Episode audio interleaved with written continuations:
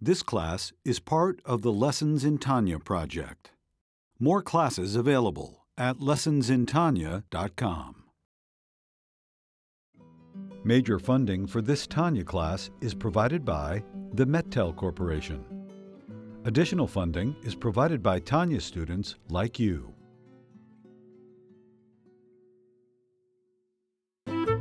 Lessons in Tanya. The Tanya of Rabbi Schneur Zalman of Liadi, taught by Rabbi Ben Zion Krasniansky. Tanya's text elucidated by Rabbi Yosef Weinberg.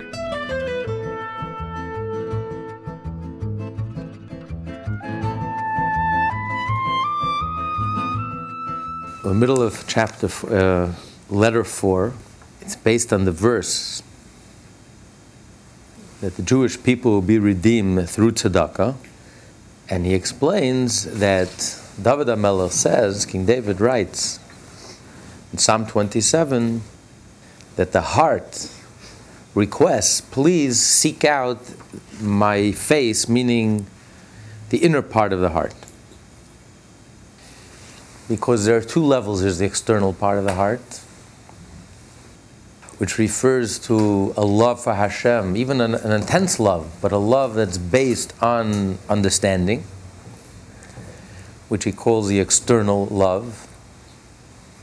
And then there is in the internal heart, which comes from the divine spark that we all have inside of us, which comes from a sense, an instinct that every Jewish soul has, an instinct for godliness. And versus this inner love, which comes from the inside of the heart, which is like the difference between knowing and experiencing. Knowing is external. As much as you know, as profound as your knowledge is, it's all external. But when you're experiencing it, it's much more personal. That's the inside of the heart.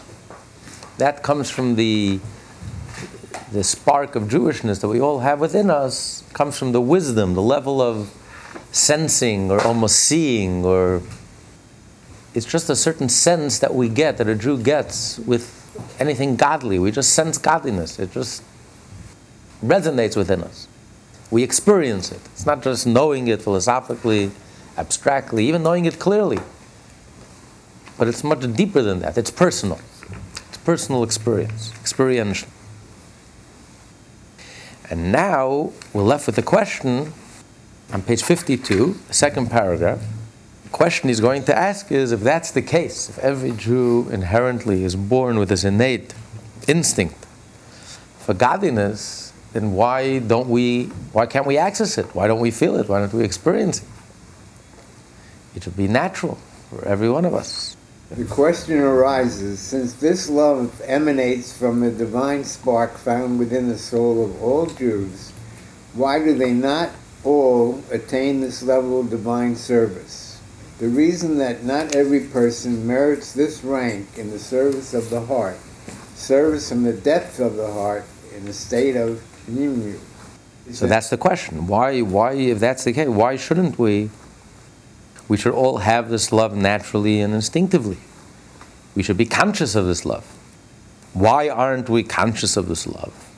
What's blocking this love?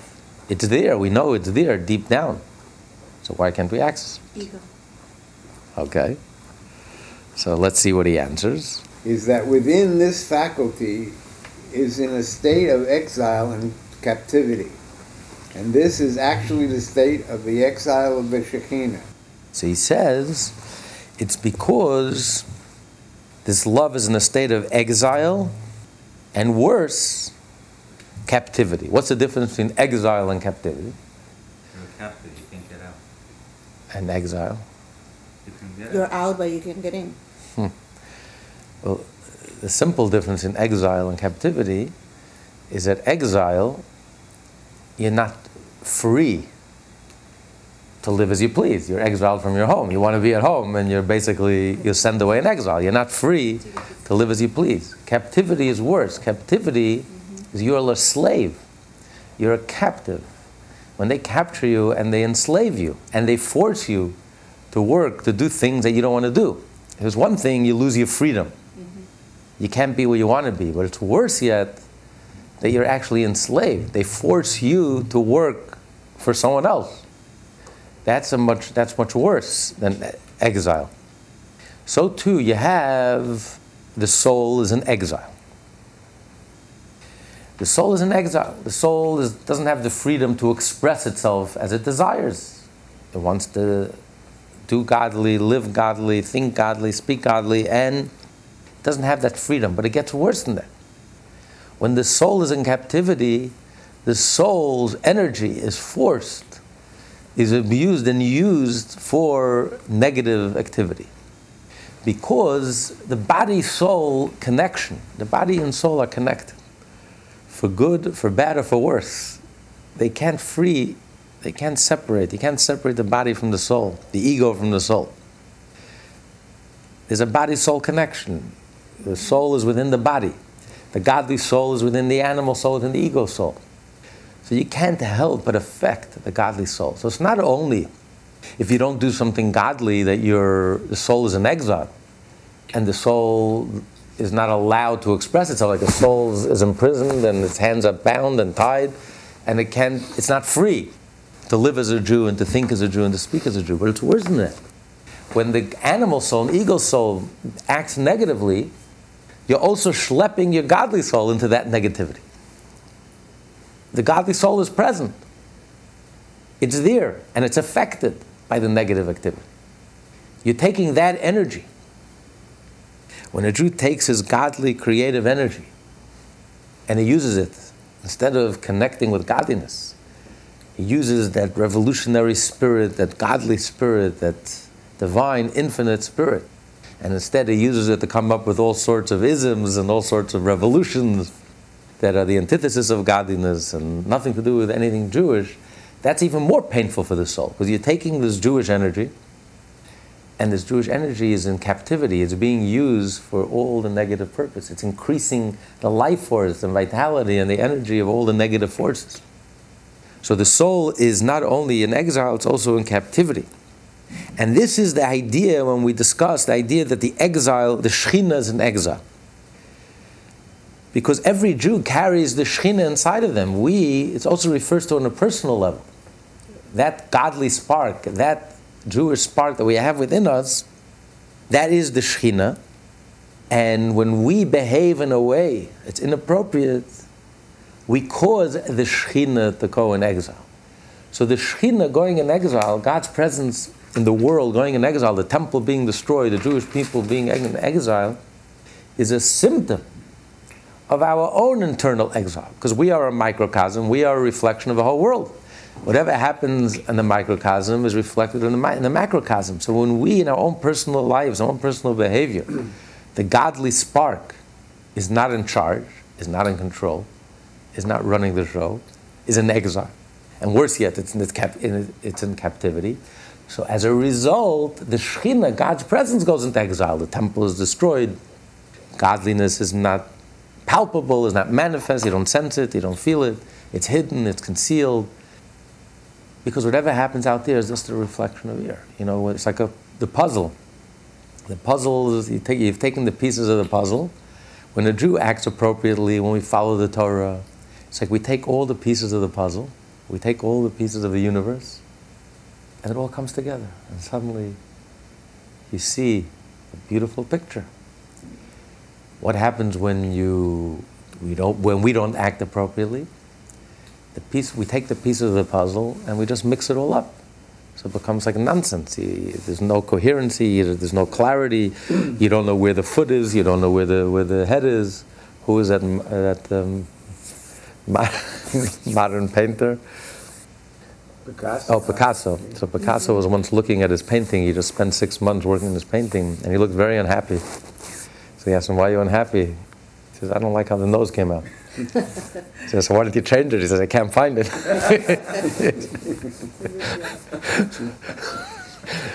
Actually, there was in the Israeli in Israeli museum in Jerusalem, the Israel Museum. There was a huge portrait, a modern, you know, modern painting and um, 50,000 people passed by the painting before they realized it was upside down. so when everything is a mishmash and everything is submished and so to, to, to doodled and because it's a result of our own personal lives. Our own personal lives are, are in chaos. We are tamished and we don't follow the Torah and we don't, our lives are not consistent, coherent.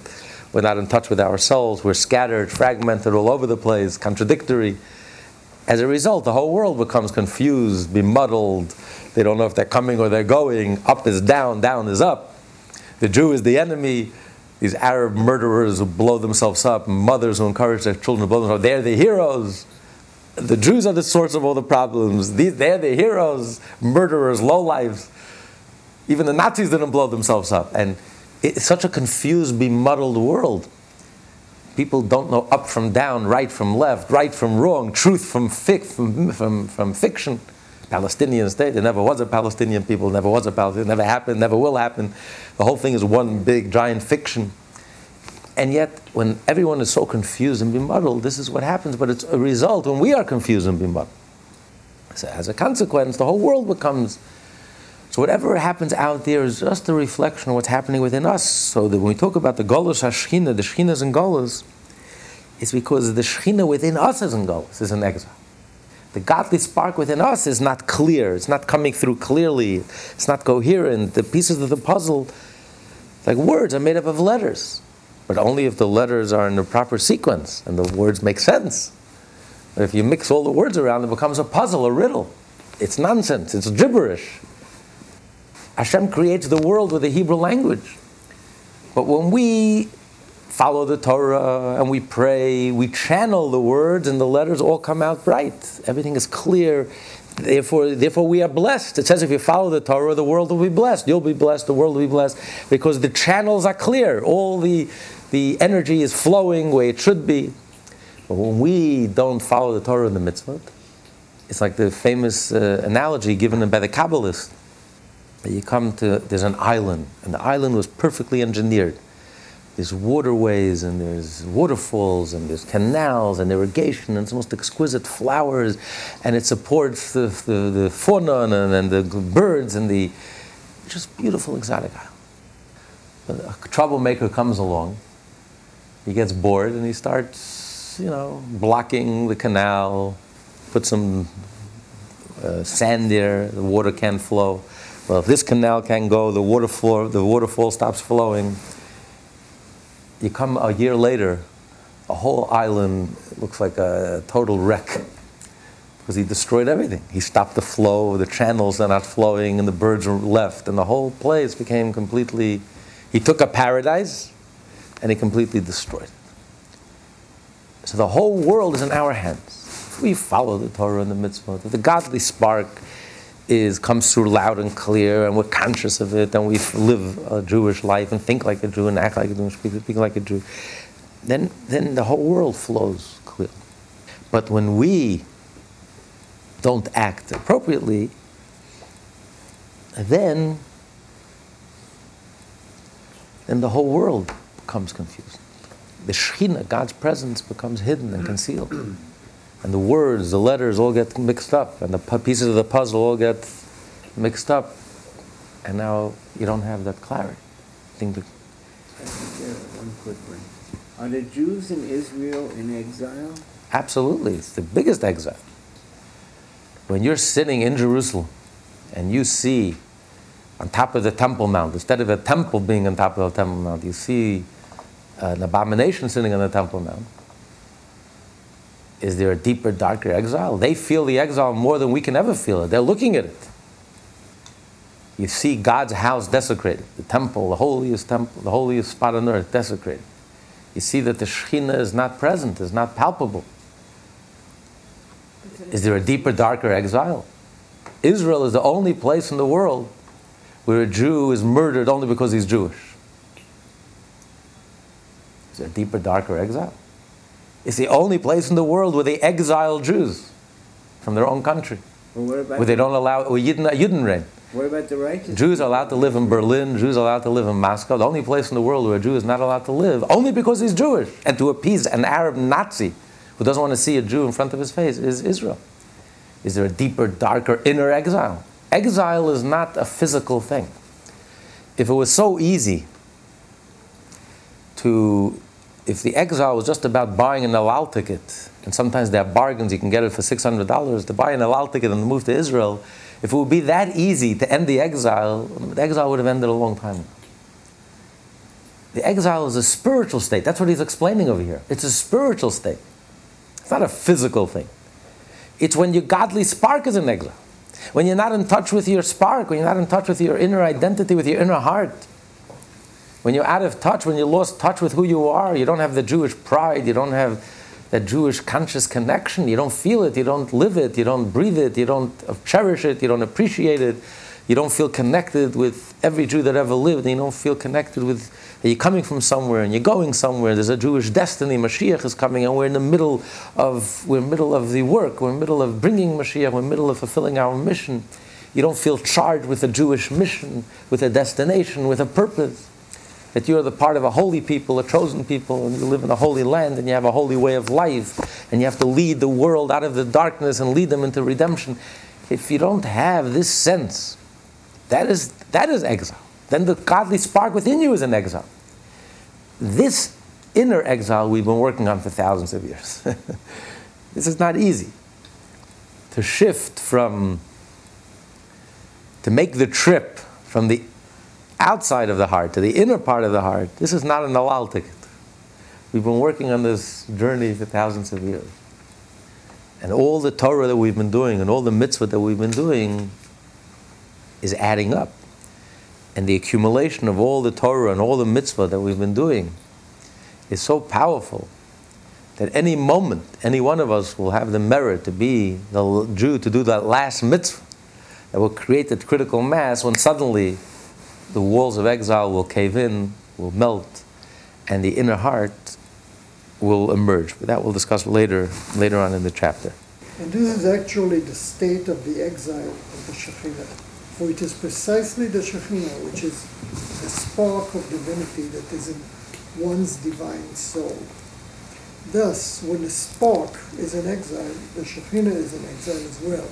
Moreover, being in exile, the spark cannot rouse the soul to serve God with a loftier manner of love that stems from the innermost depths of the heart. So, being in exile, the atmosphere of exile does not lend itself it's not an, it doesn't enable us to be able to access the deeper parts of the heart. The whole environment of exile is a very stifling environment, spiritually stifling environment. It's an environment where it's very coarse, very crass. It's an environment, a culture that celebrates crassness and egotism. And the more egotistical and the more crass and the bigger the liar and the more superficial you are, the more you will succeed versus an environment when the Shekhinah is present, when we're not in exile, when the whole environment is holier, more refined, more genuine, when people are aspiring to be godly, when society values a genuine person, an authentic person, a godly person. So the whole environment is very stifling, especially when the environment ridicules and opposes someone godly. I mean, Stalin was arresting, uh, who was arrested by Stalin? If you're a righteous person, you were arrested. The criminals were in charge. so if you're a saintly, godly person, you ended up dead in Siberia or in exile or uh, captivity or in, it's, it's so an environment which truth is not valued it's cynicism, it's nihilism, it's total, depra- total degradation. So it's very demoralizing. It's very difficult. It takes a lot of courage for a person in this environment to stick to his guns. I'm not going to be influenced by my environment. Just because everyone around me and everything around me is degenerating and celebrates their degeneration and is proud of their degeneration doesn't mean that I have to follow in their footsteps. I have the strength to but it takes a lot more out of you. It's much more difficult. So to be able to access the inner part of your heart under these circumstances makes it even more difficult. So when the Shekhinah is in exile, it also it also makes it uh, easy. So the, the godly spark also goes into exile. It's much more difficult to release that godly spark. The cause of the exile of the divine spark of the soul is, as in the words of our sages of blessed memory, when the Jewish people were exiled to Babylon, the Shekhinah went with them. In terms of the individual sparks of the soul, this means that when a spark is in a state of Babylon, i.e., when an individual acts in a Babylonian manner, then the Shekhinah is in exile together with it. And now he's going to explain this in a more profound way that it's not only here we're not discussing the obvious case if a Jew is not acting like a Jew, thinking like a Jew, speaking like a Jew. Obviously, if you're doing something immoral and you're doing something wrong, then we can understand why we cause the Shekhinah to go into exile. But here we're talking about the inner heart versus the external heart. And don't forget, he said the external heart is a heart that's on fire, a heart that feels an intense love for Hashem, but it's all based on intellect, it's all based on logic. And therefore, that's external. Versus the inner part of the heart, which is much deeper, it's experiential, it's a sense, it's a, it's a, it resonates, it's an experiential. There, that's what he calls the Shechina, the inner Shechina within each and every one of us. That's what he calls the inner heart, the spark. So here he's describing, he's going to describe a scenario where a Jew is observing Torah. He's doing the mitzvah, but it's all external. And he's on fire, and he loves, he loves it. And yet that whole enthusiasm is very external, is very superficial. The Shechina, the inner part of the heart, remains hidden, dormant, concealed. And now he's going to explain how is that? Why is that? That's what he wants to understand. We understand when a person is not misbehaving. We understand why you can't access your godly soul. You can't access your godly soul because sin, that's the effect of sin. When a person sins, it clogs your soul, it blocks your soul. It doesn't allow your soul to emerge. So we understand that. If you're not acting Jewish and you're not thinking Jewish and you're not speaking Jewish and you're lying and, and you're slandering and you're doing and you're being dishonest, you're doing things that are completely inappropriate, we understand how that could interfere, that can get in the way and doesn't allow your neshama to emerge because sin dulls the heart, it dampens, it blocks, ego creates barrier, a barrier. That makes sense. But what he's trying to understand here, and that's his question, is but here we're talking about a Jew who is observant. He is doing everything that's right. He's thinking like a Jew, acting like a Jew, speaking like a Jew. And he's even doing it with a feeling, with heart. And yet, it's only external. It's only that whole enthusiasm and passion. Sometimes you see people, they're passionate, they're excited, but it's all superficial, it's skin deep. So that's his question. Why, in this case, can't this Jew access his inner soul? What's blocking him? There's no resistance. He's learning Torah, he's doing mitzvah. He's leading a godly life, he's doing holy things. He's thinking holy thoughts, he's speaking holy things, holy words. What's getting in the way? What's blocking? What's not allowing the inner soul? Why is the inner soul in exile and captivity? surroundings. And that's what he's going to explain now. This is so because oh, he okay. has vested the innermost point of his heart in that aspect of the universe which is the opposing counterpart to holiness. Namely, in the soiled garments, mundane matters, and worldly desires, which are known as Babylon, he has thereby banished in the divine spark within his soul the personal Shekhinah within himself, so to speak. Okay. This all pervasive Okay. Babylon. What he's saying here is that yes, we're dealing with a Jew who's, who's God forbid, he's not violating any prohibitions. He's following the Torah, he's leading a Jewish life. But he also enjoys this world. Yes, he enjoys, he enjoys this world. He enjoys, he has a passion. He davens with a passion. He studies Torah with a passion. But he eats the kugel and the with a passion as well. you know, whatever he does, he does with a passion. So when he's involved in something spiritual, he does it passionately. He's not boring. He likes to do whatever he likes to do. He does it well. He learns. He loves. He loves the learning. He's praying. He loves the prayer. He's doing something spiritual. Fine, let's do something spiritual. When he does something material, he knows how to have fun as well. He's enjoying himself also. So his heart, his inner heart, where's his heart at? His inner heart is not really into the godly and the spiritual. Up to a point. Superficially.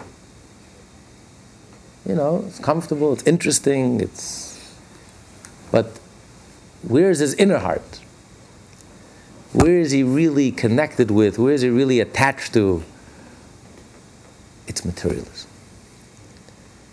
And it's one or the other. You can't you can't be in two places at the same time. You can't dance at two weddings at the same time.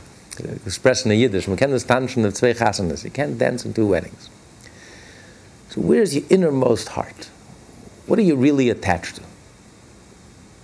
Really attached to? His real inner attachment is to materialism. Know, it's like the story uh, in the olden days in the yeshiva, they had nothing to eat barely had anything to eat. They would survive because families would take them in for dinner. And it was beneficial for the families because they had around the table a yeshiva student and he elevated the whole conversation and it was something the children aspired to. Yeah, aspire. This is a student who's studying Torah. And if not for that, they would starve to death. You know, the yeshiva had nothing to offer them. Anyway, one time this rich Jew comes and he drops off a whole bunch of turkeys. He donates a whole bunch of turkeys to the yeshiva. Can't imagine these kids got so excited. They haven't seen meat in, in years or whatever, months. They're finally going to get a nice piece of, and they got all excited. The rich man, the, the, the donor, was very unimpressed. He turns to the head of the yeshiva. He said, I don't, I don't understand. The reason I donated these turkeys because I felt, I felt for these students. They're so spiritual they're studying and studying Torah all day, 18 hours a day. I wanted to make sure they're well fed, but I see they're so excited about this, about this turkey, they're so excited about this, this meal. I thought they're spiritual, I see they're very material.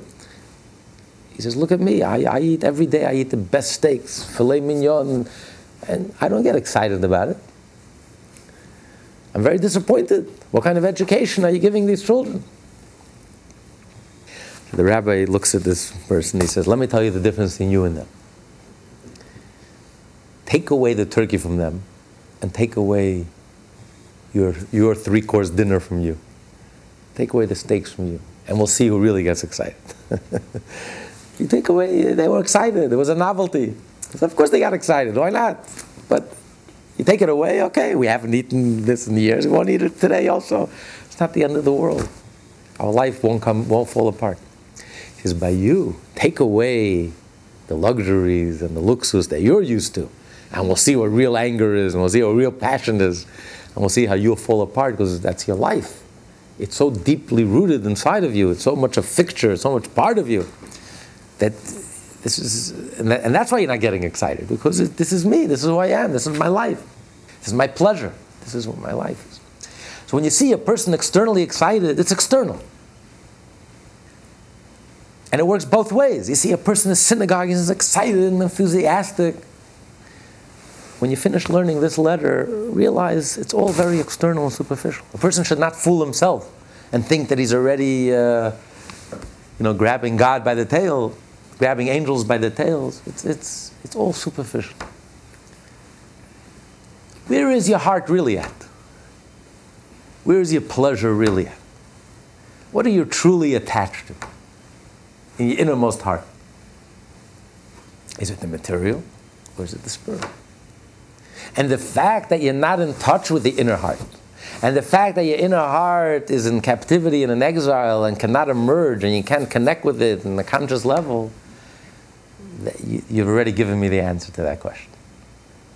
The reason is because in, internally, where you're really at, what are you really attached to? What do you really feel comfortable with? Where's your pleasure at? It's with material. It's not with the godly and the spiritual. That's the truth. And the inner heart doesn't lie. You're either here or you're there. You can't have it both. And that's why the godly soul cannot emerge. So, yes, you're doing everything that's right. Your mind is concentrated. You understand godliness. You even develop a feeling, an excitement, an enthusiasm, even a passion. Could even be an intense passion for godly things, a love for godly things. But ultimately, it's superficial. It's not experiential. It's not core. It's not essential. It's not. It doesn't touch you very deeply. It's very superficial. And the moment there's a little resistance, then I don't know what's going to happen. When things are going smooth, then you can't tell the difference between what's superficial and what's not. It says in Ethics of Our Fathers, person who's deep rooted, you have a tree that's very deep rooted, you have a tree that's very shallow roots. It could be that the tree that has shallow roots has more branches and more right, than, than the deep rooted tree, which only has a few branches. But you know when you can tell the difference? When there's a hurricane Sandy, there's a huge hurricane comes along. All the shallow branch, all the shallow trees, shallow rooted, are uprooted, they're gone, finished. The deep rooted trees are the ones that remain, that can, that can withstand any storm. So when things are going well and there's no great resistance and there's no great challenges or tests, then everyone, on the contrary, you look at the enthusiasm externally, the passion, it's, it's very impressive. But it's very shallow, it's skin deep. And you saw that, by the way. You know, Gimel Tammuz, this is the time the previous Lubavitcher Rebbe was arrested for keeping Yiddishkeit in Russia. Gimel Tammuz was when he was sent into exile. And Yud Beis Tammuz is when he was completely released from exile. The 12th day of Tammuz. This is the time period. And Russia boasted the largest Jewish community, the most active, vibrant, one of the most active, vibrant Jewish communities in the world. What happened when communism came, took over, especially the Jewish communists? Overnight, Jewish life shut down. What happened? There was no one left. There was nothing left. The ones who carried the torch. There you saw the difference, what separated the men from the boys. The deep rooted trees and the superficial, the shallow rooted trees. The ones who kept Yiddishkeit alive. The ones who kept the torch alive through tremendous self sacrifice. Kept on building yeshivot, hidden schools. My father learned in one of those hidden underground schools. Kept the torch alive my mother's grandparents kept a hidden mikveh at, at, at risk of death. It was Chabad, Lubavitch, Lubavitch students, those who studied Chassidut, those who were connected to a Rebbe. They, there you saw the difference in the shallow trees, shallow roots. Maybe externally it may have looked very impressive, enthusiastic and passionate, but the moment of truth came and there was this huge storm and there's no one to be seen, there's no one to be heard, there was no one to be found. Everything closed down, everything shut down. Either they ran away or it was all over. The only ones who persevered were those who had the deep roots, who are in tune with the Pintel Yid, with that inner core and essence, that godly spark, the inner heart that we're discussing here. And the reason why every Jew can't naturally access this godly spark, what's interfering, what's in the way, it's the fact that we are materialistic beings, we're ego, egotistical beings, and we feel very comfortable. With ego, we feel very comfortable, it feels very natural. Materialism feels very natural to us. Godliness, as enthusiastic as we get and as passionate as we, as we become, it's still something otherworldly for us. It's still something abstract it's not totally natural and instinctive. And this is what blocks, this doesn't allow the godly soul to truly shine in all its intensity and all its beauty. And that's why the godly soul ends up in exile and worse in captivity. He has thereby banished the divine spark within his soul, the personal Shekhinah within himself, so to speak, to this all pervasive Babylon. So Israel versus Babylon. Israel is a holy land. Babylon refers to on a personal level when a person is engaged in materialism, engaged in the, uh, with materialism, and this doesn't this causes the Shekhinah to go into exile.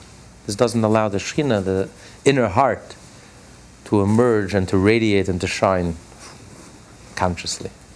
This exile corresponds to the foreskin that covers the covenant and the innermost point of the heart. Of this is written, and you shall excise the foreskin of your heart. In principle, the spiritual service of circumcision is that of repentance. With regard to exile, our sages teach us that if Israel repents, they will be immediately redeemed. Repentance does lead to the redemption on a personal scale of the divine spark within each individual soul, and on a cosmic scale on the Shekhinah from their respective exiles. In spiritual terms, the act of circumcision likewise removes a veil of concealment and allows the innermost point of the heart to be revealed. When the verse is referring to you should circumcise the foreskin of your heart, metaphorically, this refers to the, the blockage, just like the foreskin blocks and covers up, so the blockage of the heart, which is the materialism, the connection, the passionate connection that we have to materialism. And the Torah says this is something that we have to do. You should circumcise the foreskin of your own heart. It's something that we have to do to ourselves. This is referring to teshuvah. When a person does teshuvah, when you repent and you change, you have a change of heart. This is in our power. This is something that we can do. When we do teshuvah, then we release, we redeem the divine spark within each and every one of us. And when each and every Jew will do teshuvah, then collectively we will also cause the general Shekhinah, the global Shekhinah, the general Shekhinah to emerge and to surface. So when every person individually is able to achieve, is able to circumcise, will circumcise their own heart and do their own teshuvah and have a change of heart and allow the inner part of the heart um, to emerge, then the Shekhinah will also be able to come out of its hiding, will be able to emerge in all its glory and all its strength. On circumcision, there are two stages, Mila, excision, and Peria, uncovering, which moves respectively the coarse foreskin and the thin membrane. First, you cut the, the, the thick skin, but then there's also like a thin covering which still covers, and you also have to um, uncover. You have to completely uncover uh, the bris. So there are two stages. One is the cutting of the thick skin, and one is the uncovering of the thin skin. Avram Avinu, the bris that Avram Avinu made until the giving of the Torah, they only did the first part. They only cu- cut the thick part. But with the giving of the Torah, they began also not only cutting the thick foreskin, but also revealing and pulling down the thin, very thin, uh, like skin covering, and revealing the, the tip of the bris. And what does this mean on a spiritual level? When the verse says that you shall circumcise the foreskin of your heart, just like circumcision is made up of two stages, so too on a spiritual level, there are also two parts to circumcising the foreskin of your heart. You have to remove the coarse foreskin and the thin membrane. What does that mean on a personal level? Continue with respect. With respect to the foreskin of the heart, which the Torah commands us similarly to circumcise, there are likewise coarse and subtle desires corresponding to the two grades of skin.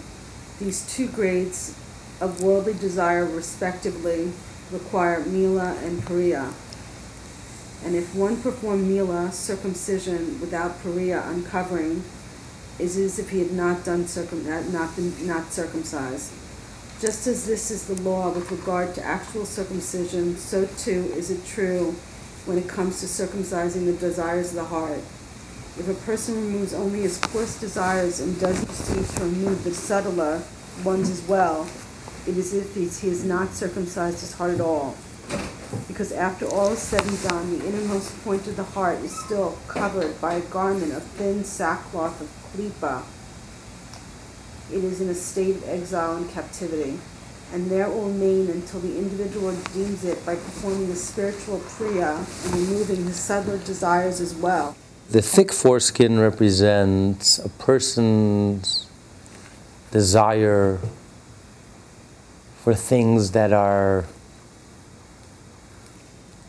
things that are not kosher, things that are prohibited, really coarse desires, things that are completely inappropriate for a Jew. So when a person has these very unhealthy, self destructive desires, very coarse desires, they do not allow the soul, the neshama, to really assert itself and to emerge. You can't feel your soul when your heart is filled with all these very coarse, coarse desires. Of course, a person who is coarse doesn't even know how coarse he is. It's only when you stop being coarse that you look back and you realize how coarse you are. The pig is in the mud and he loves it. He doesn't realize that he's a pig and that he's wallowing in mud. He loves it. A person who is clean, a person will be repulsed and disgusted by it. But a person who is disgusting or repulsive is not repulsed and disgusted by things that are should repulse and disgust. It just shows how crass that person is.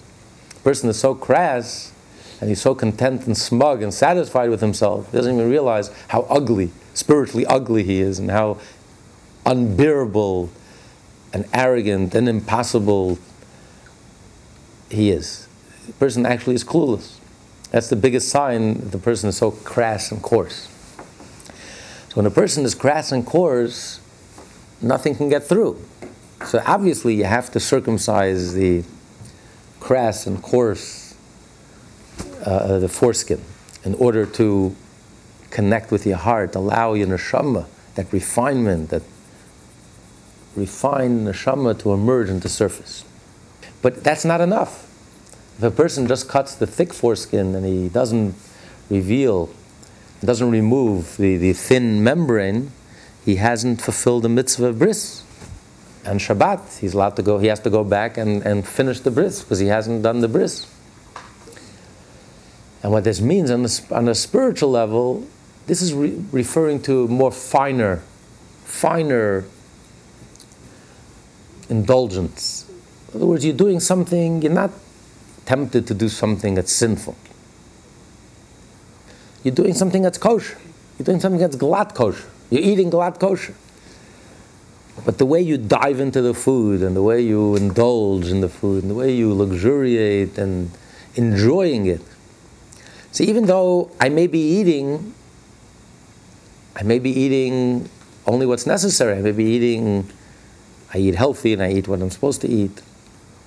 But I get into it and I'm really enjoying it. it gives me tremendous pleasure and that becomes an end and a highlight in itself.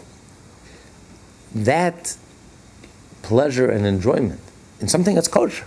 I'm eating discipline, I'm eating healthy, I'm eating good. I'm not indulging, I'm not eating junk food, I'm not eating, I have the discipline, I have the self awareness, I'm doing, eating well, eating wholesome. But I really get into it. I take it very seriously. And I'm really into the food and I'm really into the experience.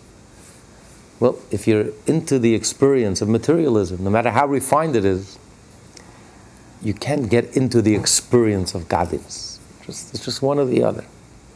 Fire and water. You can't have fire and water together. It's one or the other. Materialism, godly, spiritual.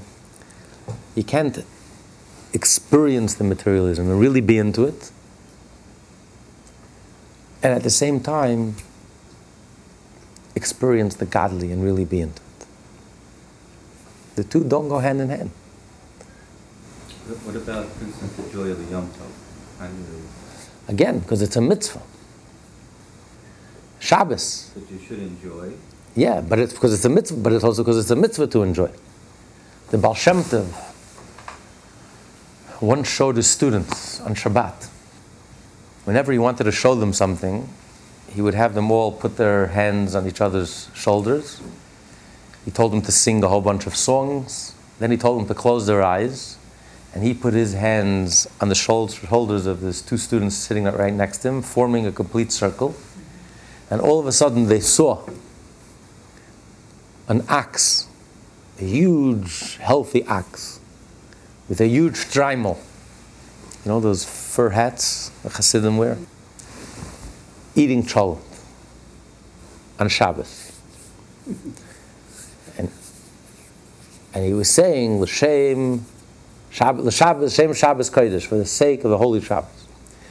But the Baal was showing his students, even though it was Shabbat, and he was wearing, a, the axe was wearing a, a kapata, was wearing a Hasidic garb, and he was eating, it's a mitzvah to eat, and every spoonful he said, for the sake of the holy Shabbos. But he was eating with such relish. He was eating with such pleasure. But he became the ox. Because wherever your pleasure is, that's where you are at. Pleasure doesn't lie. So wherever your pleasure is, that's where you're at. See, he was so into the ox that he became the ox. It's a fine line, though, having the joy of the. It's a very fine line. It's a very fine line.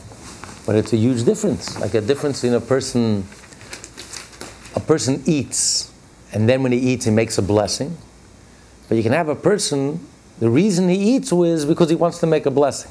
So in order to make a blessing, you have to eat. So what's the main event? The main event is a blessing. What excites him is the opportunity to do the blessing. To do the blessing, the way I do the blessing is through eating. So the eating is the means and the blessing is the end. Versus the eating is the end. By the way, I'll also make a blessing. I'm introducing something spiritual as well. But that's the icing on the cake. The cake is the eating. That's the main event. But I'm a Jew, so I'm also, I'll mention God, I'll bring God into the picture as well. Versus, no, the main event is the blessing. In order to make a blessing, I need to eat. But I want to bless Hashem. How can I bless Hashem? So let me eat something so I'll have an opportunity to bless Hashem. It changes the whole experience. It's a whole different experience. Externally, they're both doing the same thing. This one is eating and this one is eating. But internally, it's a whole different experience. The intent changes everything. Where your heart is at changes everything. One time, the uh, the fifth Lubavitcher Rebbe, who was a little boy at the time, he was three years old, and his brother, his older brother of his Zalman Aaron, was a year or so older, was trying to explain to him what it says in Tanya that the soul of a Jew is different. The Jewish soul is different than the non-Jewish soul.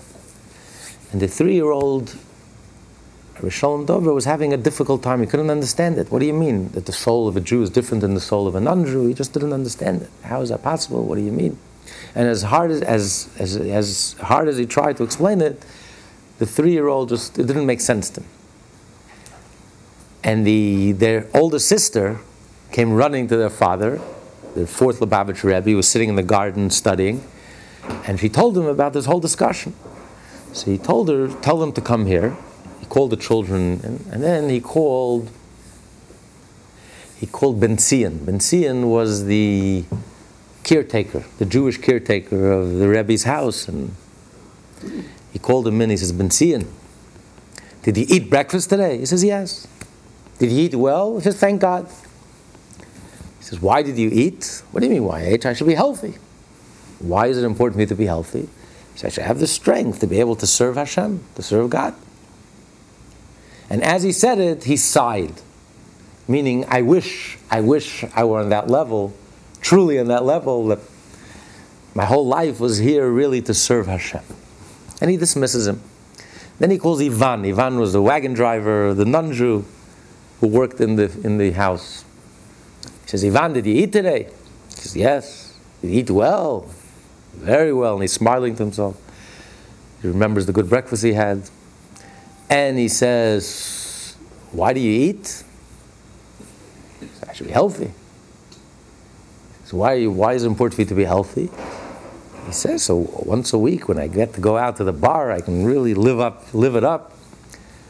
and he's smiling to himself, imagining, envisioning his next trip and his ex- escapades the previous time. And he, the Rebbe dismisses him. So he says, You see the difference? This tells you everything. Here, what's on the Jew's mind? Hashem. Why am I eating? Why is it important for me to be healthy? I should be able to serve Hashem. And he sighs that it's not genuine. He's not feeling it genuinely enough. And the non-Jew, why is he eating? He's eating so he should be healthy. So I should be healthy. I should expand my being. And in this case, it was he should be able to go out to a bar and he should be able to have a good time and enjoy life.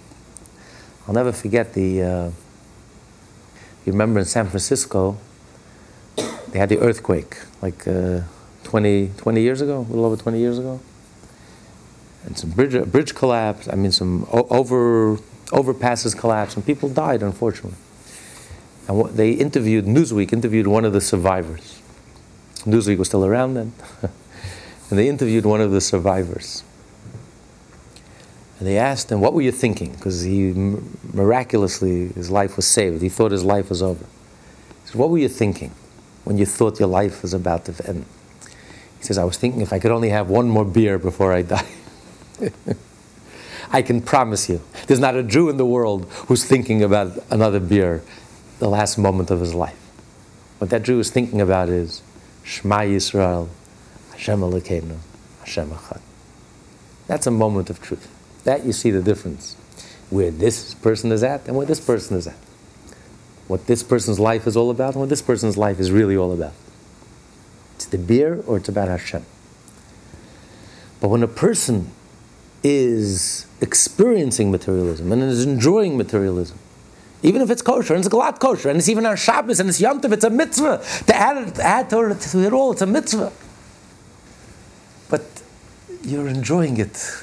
You're not enjoying the mitzvah part.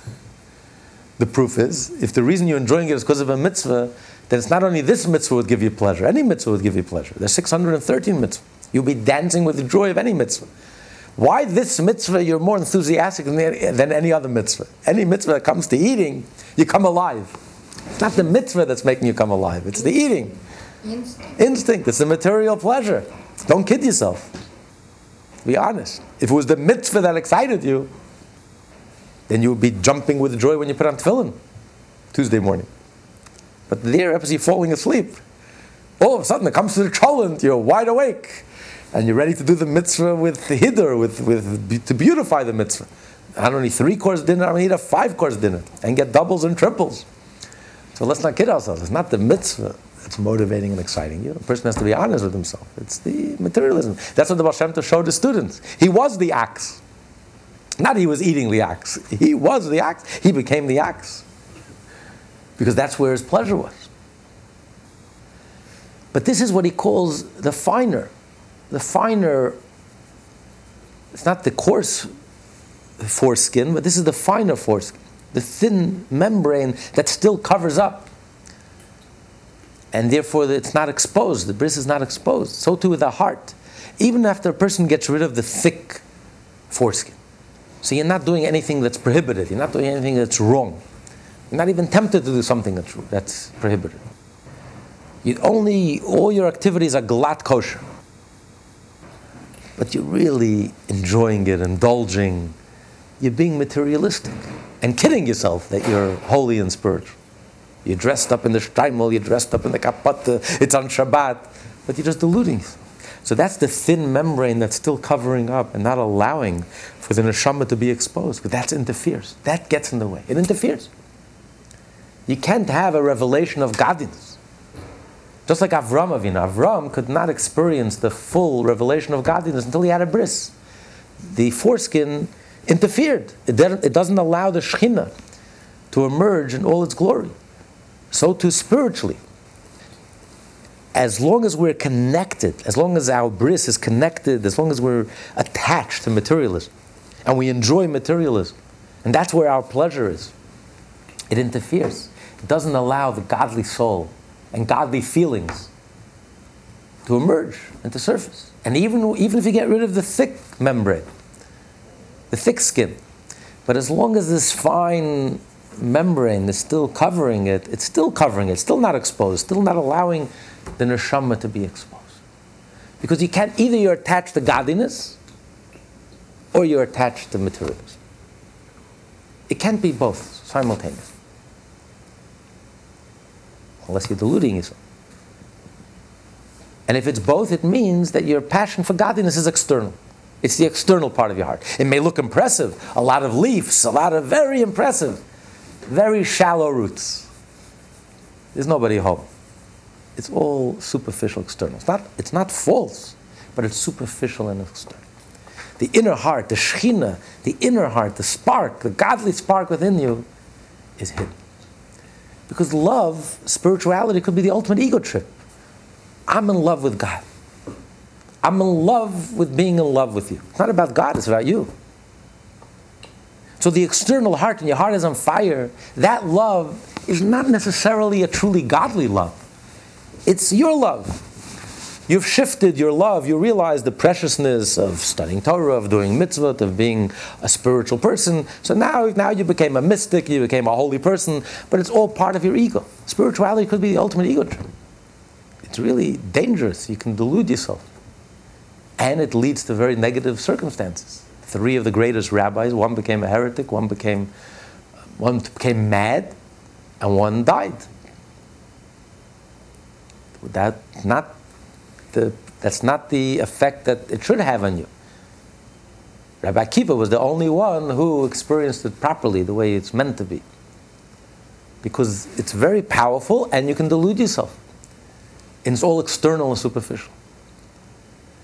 It's the inner heart that's godly. How do I know that you're truly godly, you truly care about godliness? That what motivates you and excites you is really what's godly, not you but what Hashem wants. And that's what excites you, and that's reality to you. The inner heart, if you, as long as you're experiencing materialism, even glatt kosher materialism, but as long as you're experiencing it and you're finding pleasure in it, and, and that's your life, and that's what you enjoy, that covers up and doesn't allow the inner heart, the godly spark within you, to emerge into surface. Could this inner heart be uh, genetic? Inherit Every Jew inherits it. We all have it. That's what he says. That's the Jewish soul. That's the Jew within us. No, but in order to get rid of these membranes, so to speak. Well, it's something he says that we have to do in our own. We have to circumcise our own hearts. Um, now, every one of us is different. Some people, some of us by nature are more inclined for coarser a thicker membrane for coarser attachments to materialism. Some of us are a little more refined. We get, we get refinement from our parents as well. Some of us are fortunate, so we have refinement that we get from our parents, and therefore we um, not so attached to coarseness. It says a Jew by nature, even our Yetzer Hara, even our evil inclination is more refined by nature. That naturally, we're not even attached to things that are prohibited by nature. Unless a person indulges so much until you go down the hill, and then you can develop a taste for poison, for junk food, and for, and for addictions, and for, and for self destructive behavior, and for things that are totally prohibited. But instinctively, naturally, none of us, even, we're not born with that inclination. We're not even inclined our Yetzer Hara would never even imagine, would never even, he, even the Yetzer Hara, even the evil inclination wouldn't, can't even imagine that we should do something so terrible. So he starts out things that are kosher, but indulge. Indulge in those things that are kosher. And then you go downhill. As a matter of fact, the Talmud says that the Yetzer Hara works. First, he tells you, do this. And once he becomes, you take him in as a guest, he becomes a little more comfortable. Before you know it, he's kicking you out of the house, he takes over, and he, he rules the roost. And he's already commanding you and bossing you. Before you know it, you become addicted, you can't help it, and he's taking you down to a path of self destruction, a path with a, de- with a dead end. So the previous Lubavitch Rebbe asked, why does he say, Talmud says, today the Yetzer Hara says, do this? He Should have said, first the Yetzer Hara tells you, don't do this, don't do what you're supposed to do. Or do something that you shouldn't do. He says, do this. Meaning, I'm not, he's not telling us to do something wrong, he's telling us to do something right. Do this. What's wrong? And he says very, something very, very profound. And it also ties in with what he's saying over here. Is the Yetzer Hara starts out, he's going to tell the Jew to do something wrong. Yetzer Hara will, the Jew will kick him out of that, kick him out of his house. Are you kidding me? You're telling me to do something wrong? How can I do something wrong? Goodbye. That's not how the Yetzer Hara starts. Yetzer Hara starts, do something right. Learn. Learn with passion. Study Torah, study 18 hours a day, study with passion. Sounds good. Why not? What's wrong? If you listen, the next step will be you'll start doing a small sin, and then before you know it, he has you, he controls you. What does that mean? What that means is, why are you studying the Torah? Are you studying the Torah because it gives you pleasure? That's what the Yetzer is telling you. Do it. It's wonderful. It's fun. I love it. It's pleasurable. It's me. It's who I am. It gives me so much pleasure to be spiritual, to learn Torah, to do mitzvot, to be mystical. It's beautiful. Don't kid yourself for a second. It's not your godly soul that's speaking. It's your ego, natural soul. It's the Yetzer Hara that's speaking. Because he's telling you do it because it gives you satisfaction. It's your ego. Everyone has a different ego trip. For one person is to make money, and for another person is to be a mystic. It's all an ego trip. It's all about me. Don't kid yourself for a moment that this person is a holy person or a godly person. The person wouldn't know godliness if it stared him in the face. Wouldn't know what holy means. Mysticism, spirituality could be the ultimate ego trip. It's about me. It gives me satisfaction. It gives me pleasure. It's all about me. It's nothing to do with Hashem. And the proof is, you'll see. Today you'll start do this, and you'll do it out of ego, and the next thing you know, you start taking liberties, you start doing something wrong, and before you know it, it's a slippery slope. And it's a beautiful story that speaks to this point. Rabbi Levi Yitzchak Berditchev, great Hasidic master. So that generation of Hasidim, their parents were not Hasidim, they were all rebels. They all grew up non-Hasidic. And Rabbi Levi Yitzchak, his father-in-law, was not Hasidic. But anyway, he got married. The first year after his marriage, his father-in-law invites him to lead the congregation, to lead the slichot. Before Rosh Hashanah, to lead the slichot. So in front of the whole congregation, Rabbi Levi Yitzchak Berditchev goes to the Amud, goes to the Bima, goes to the Amud, puts on his tallis, stands there in his car, quiet. Suddenly takes off the tallis and goes away. He takes off the tallis. A minute later, he puts back the tallis. A minute later, he takes off the tallis. The congregation is looking at him as if he's mad. I mean, what kind of behavior? We're ready to start. Everyone is ready. Everyone has the slichas. Start, ashrei. Nothing. He's standing there. He's taking off the tallis, on the tallis. All of a sudden, he says out loud, if you're the chassid, and you're the scholar, and you're the great rabbi, you say slichas. And he puts his tallis down and walks away. It was so humiliating. The father-in-law was so humiliated. What kind of behavior is this? A young man insulting, standing in front of the congregation, acting so strange. When he came home, his father-in-law says, "What, what, what were you saying? What happened there? What, what happened?" He says, "I'll tell you. I was about to start slichas. All of a sudden, my Yetzer Hara is there. My ego soul comes. He says, I want to say slichas with you. Says, really? You want to say slichas with me? How, how could you say slichas? I'm saying slichas. I studied in this yeshiva for so many years. I'm such a brilliant scholar. I spend 18 hours a day studying Torah. Where were you? What right do you have to say slichas? Go away. So the Hara answers right back, What do you mean I was there right with you? I also studied Torah with you together. Yeah, but wait a minute. I was the Mezritch. I became a chassid of the great Maggid of Mezritch. You weren't there, so you go away. I'm going to say slichas. He says, really? I was there right with you. Levi Yitzchak says, if that's the case, if you're the scholar and you're the chassid, you say slichas, and he walked away. What a powerful story. A person thinks he's already catching the angels by the tails. He's climbing in heaven. He's going from heaven to heaven. He's, he's, he's already he's touching the infinite. He's, he's flying high. It's all ego. The Yetzer Hara says, I'm with you every step of the way. Yetzer Hara says, do this. I'm telling you to do this. I'm telling you to be mystical and holy and spiritual and study Torah, do mitzvah.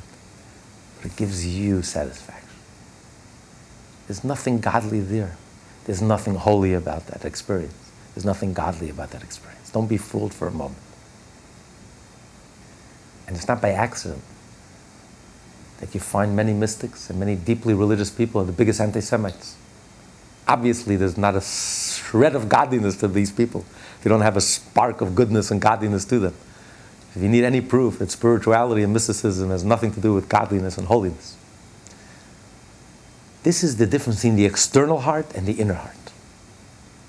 External, it's, it, it looks good. It's passionate. It's, I'm studying Torah and I'm doing this and I'm, and I'm even doing it passionately and enthusiastically. It's all shallow roots, it's all external. There's nothing godly there.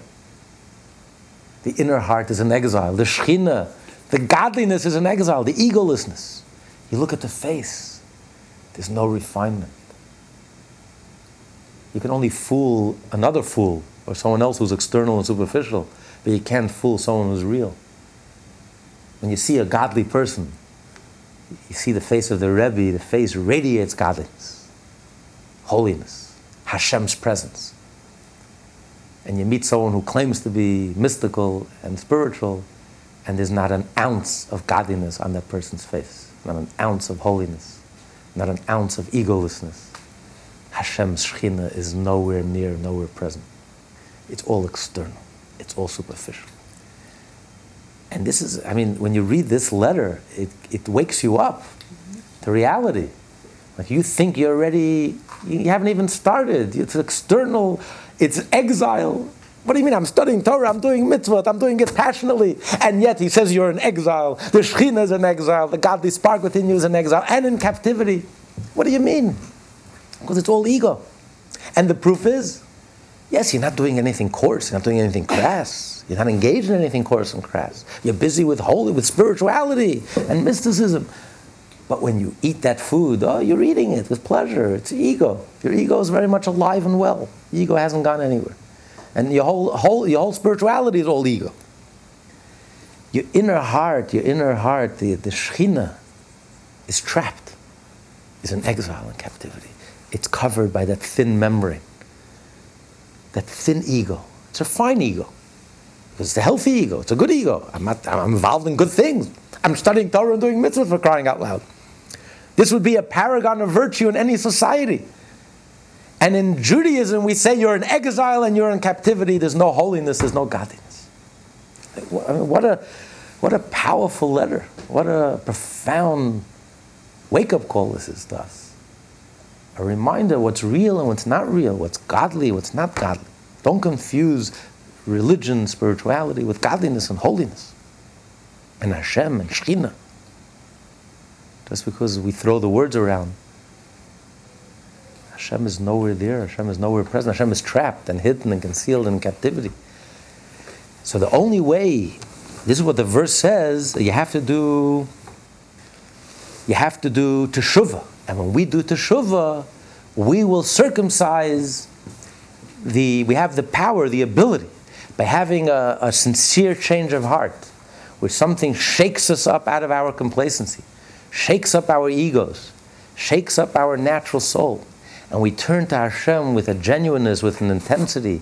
That's when the inner Shekhinah, the godliness within us, the holiness could be, could emerge, be released from its exile, from its entrapment, and be redeemed and released.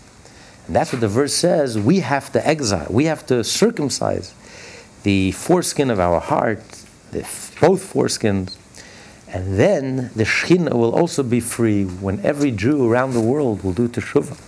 And each and every one of us will allow the godly spark within us to be truly free. Then the collective Shekhinah, the Shekhinah, the whole universe will become, will, will be redeemed uh, with the coming of Mashiach. This class is part of the Lessons in Tanya project. More classes available at lessonsintanya.com.